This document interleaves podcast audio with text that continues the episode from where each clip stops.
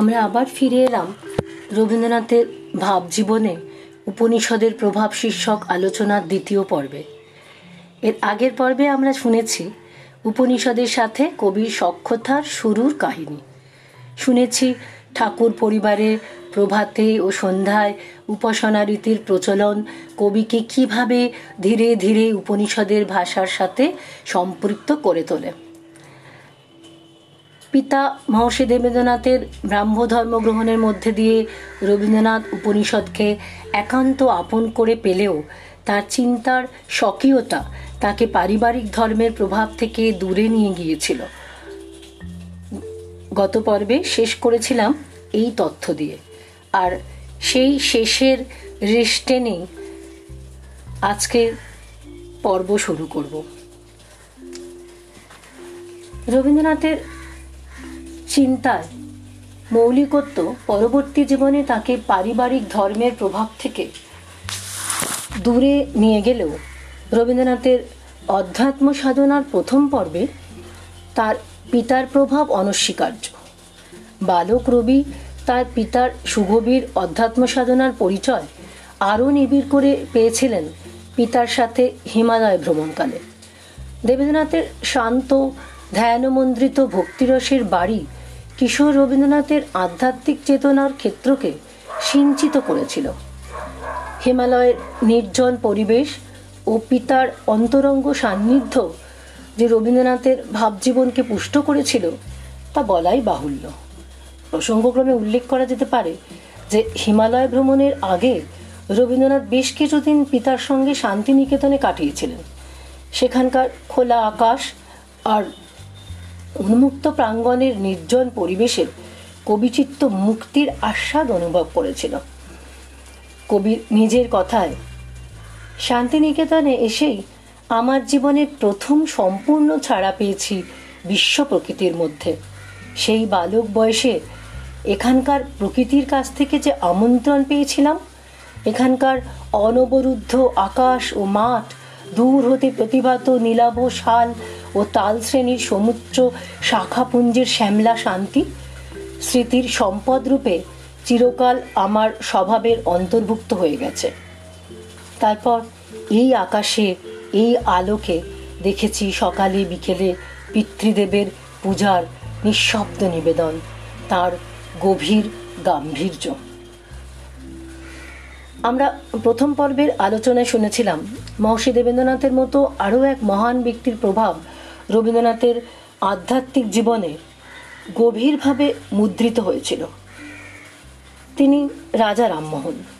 রামমোহন হিন্দু ধর্মকে সংস্কার ও আবিলতার আবর্জনা থেকে মুক্ত করে নতুন রূপ দিয়েছিলেন।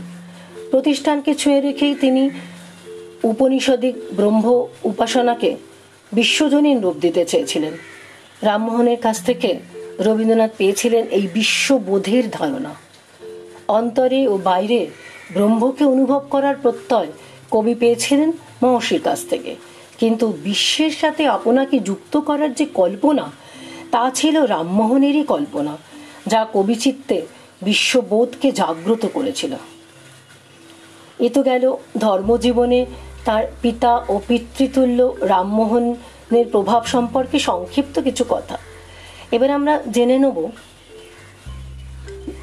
ধর্ম সম্পর্কে তার একান্ত নিজস্ব কিছু মত।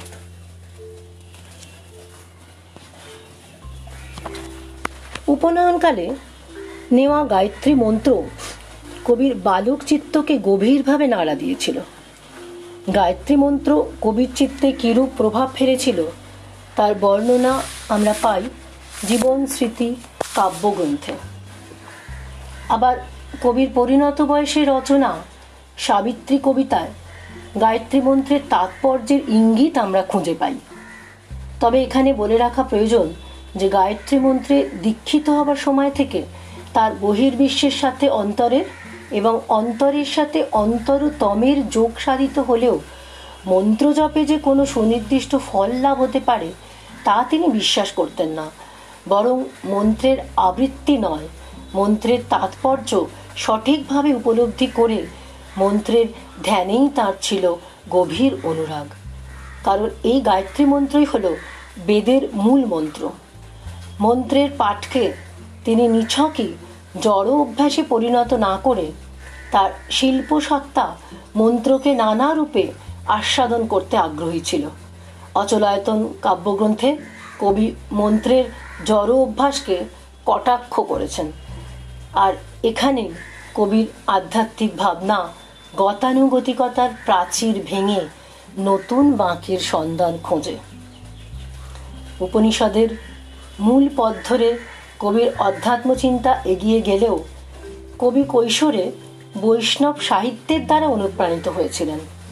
এ সময় বৈষ্ণব ধর্ম তাকে ততটা নাড়া দিয়ে না গেলেও বৈষ্ণব ধর্মের প্রভাব তার সাহিত্য সৃষ্টির মধ্যে লক্ষ্য করা যায়। শুধুমাত্র বৈষ্ণব ধর্মই নয়, বুদ্ধদেবের মানবতাবাদ, মরমিয়া পন্থী, সুফি সম্প্রদায় ও সহজিয়া বাউলের গভীর তত্ত্বদৃষ্টি তার চিন্তায় আলোকপাত করেছিল।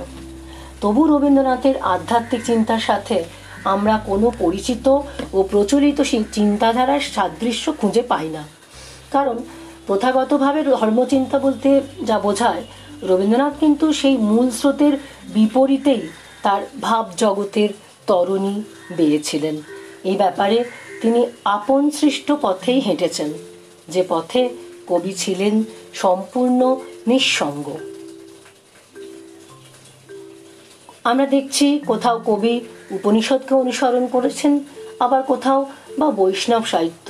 কখনো বা বাউল ভাবের প্রভাবে তিনি বিমগ্ন। এভাবে আমরা দেখব কবির ধর্মীয় ভাবনায় বারে বারে এসেছে বিবর্তন।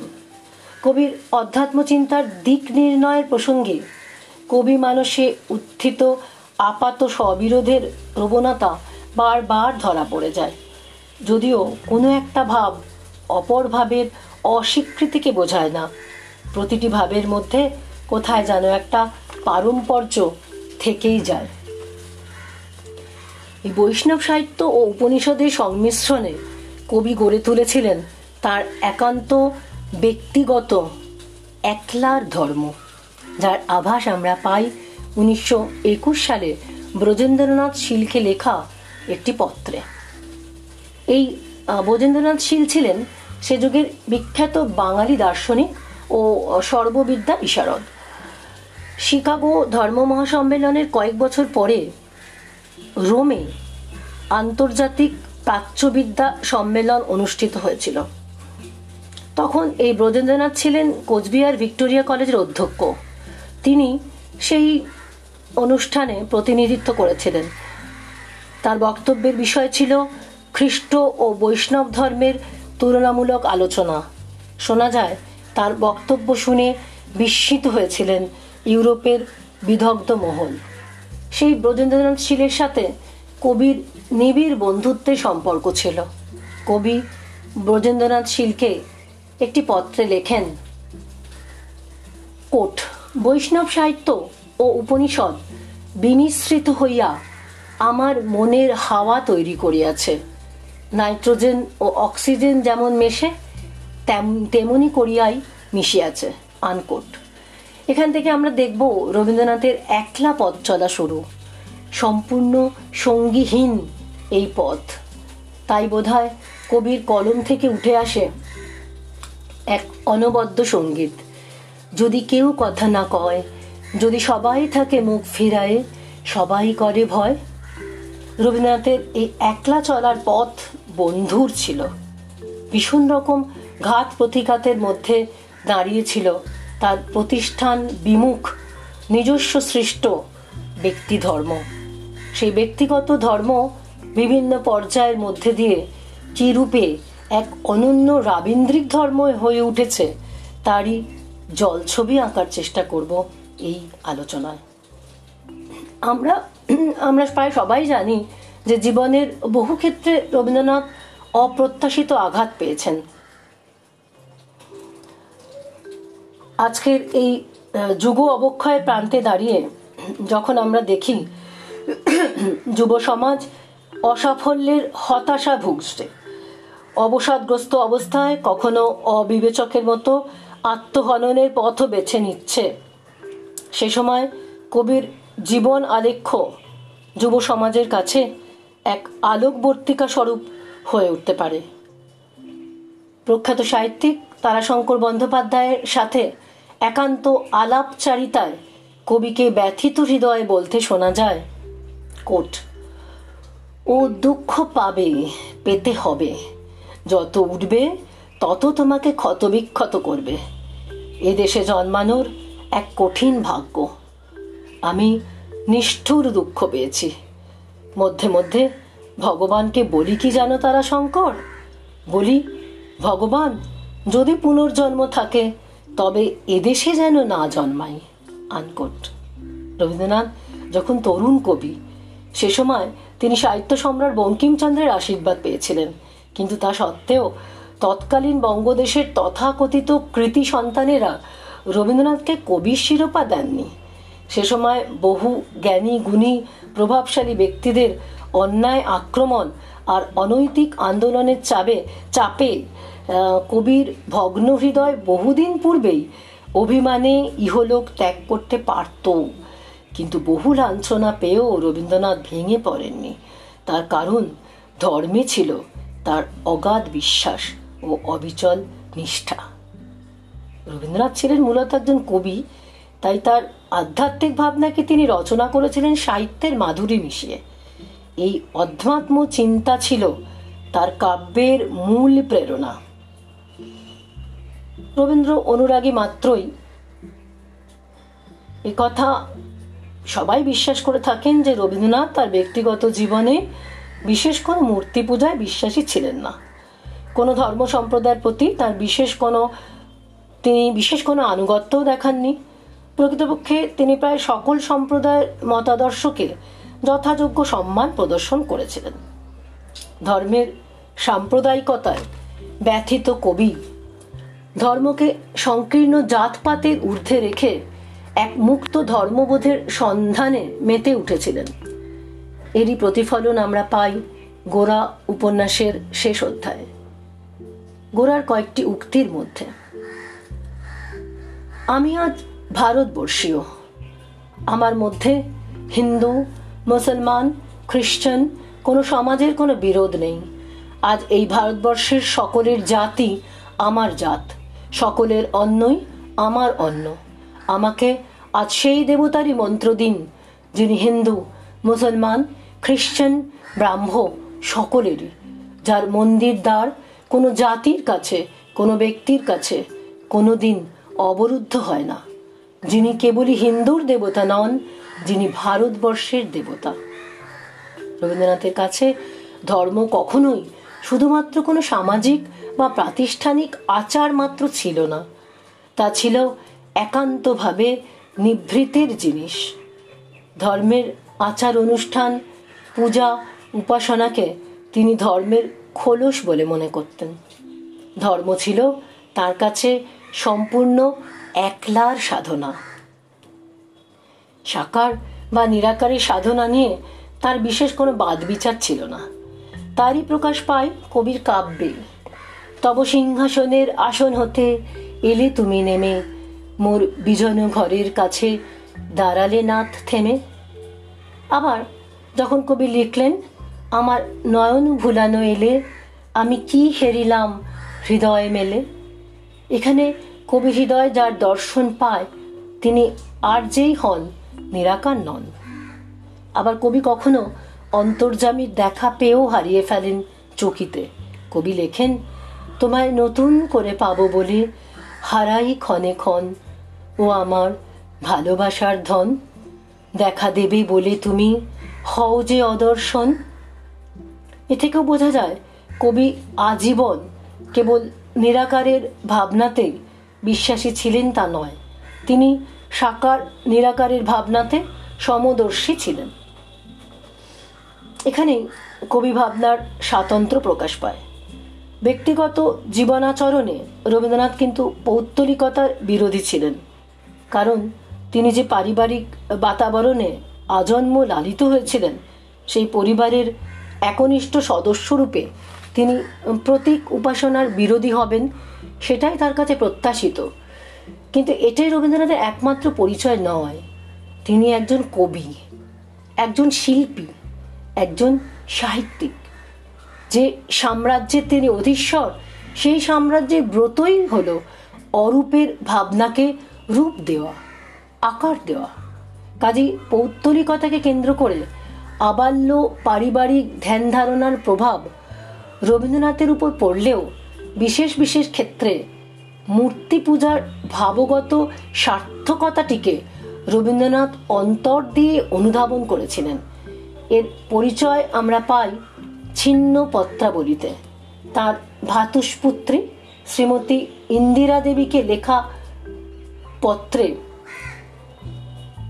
যেখানে কবি এক জায়গায় বঙ্গদেশে দুর্গাপূজাকে কেন্দ্র করে আবাল বৃদ্ধ বনিতার ভাবোচ্ছ্বাস প্রসঙ্গে বলেন, কোট, তাকে আমি মাটির পুতুল দেখি, তবে তাতে কেবল আমারই ভাবের অভাব প্রকাশ পায়। আনকোট জড় বস্তুকে আশ্রয় করে ভাবের, অচেতনকে উপলক্ষ করে চৈতন্যে উত্তীর্ণ হবার মধ্যেই মূর্তি পূজার সার্থকতা লুকিয়ে আছে। এই সত্য বিবেকানন্দের মতো রবীন্দ্রনাথের চিন্তাতেও প্রস্ফুটিত। তাই মূর্তি পূজাকে কেন্দ্র করে রবীন্দ্রনাথ সম্পর্কে যে অতি কথা বা মিথ প্রচলিত তা যে সম্পূর্ণ সত্য নয়, উক্ত পত্র তারই সাক্ষ্য বহন করে। রবীন্দ্রনাথের সব থেকে বড় পরিচয় তিনি একজন কবি, আর তাই রামমোহন দেবেন্দ্রনাথ প্রমুখের ধর্মচিন্তা থেকে রবীন্দ্রনাথের ধর্মচিন্তা চলে একটু অন্য পথে। রামমোহনের ধর্মভাবনা ছিল মূলত শাস্ত্র ও যুক্তি নির্ভর, আর দেবেন্দ্রনাথের ধর্মভাবনার কেন্দ্রে ছিল বিশুদ্ধ হৃদয় বা অনুভব। রবীন্দ্রনাথের ধর্ম নান্দনিক ধর্ম। কারণ যে আসক্তিহীন প্রেমে দৃষ্টি নিয়ে বিশ্বের সঙ্গে কবি মিলন প্রিয়াসী, সে দেখা নান্দনিক দৃষ্টিতে দেখা। এই হলো কবির ধর্ম। একদিকে বিশ্ব প্রকৃতির সঙ্গে মিলন, অপরদিকে বিশ্ব মানবের সঙ্গে মিলন। এই মিলনের আকাঙ্ক্ষায় কবির আধ্যাত্মিক জগৎকে ধাপে ধাপে এগিয়ে নিয়ে যায়। কবি সত্তার প্রতি প্রেমাপ্লুত কবির তাই অকপট স্বীকারোক্তি। For it is evident that my religion is a poet's religion and neither that of an orthodox man of pity nor that of a theologian রবীন্দ্রনাথের ধর্মভাবনা নিয়ে আলোচনার দ্বিতীয় পর্ব এখানেই শেষ করছি। আবার আমরা সেই ঋষি কবির রবীন্দ্রনাথের হাত ধরে মিলিত হব আগামী সপ্তাহে পরবর্তী পর্ব নিয়ে। এই পর্বের আলোচনায় তথ্যাবলী যে সমস্ত সূত্র থেকে সংগৃহীত সেগুলি হল প্রবাসী, সত্যেন্দ্রনাথ রায়ের রবীন্দ্র ধর্মচিন্তা তারাশঙ্কর বন্দ্যোপাধ্যায় রবীন্দ্রনাথ প্রসঙ্গে, রবীন্দ্র রচনাবলী, তৃতীয় খণ্ড চিহ্নপত্রাবলী এবং দ্য রিলিজিয়ান অফ ম্যান। নমস্কার।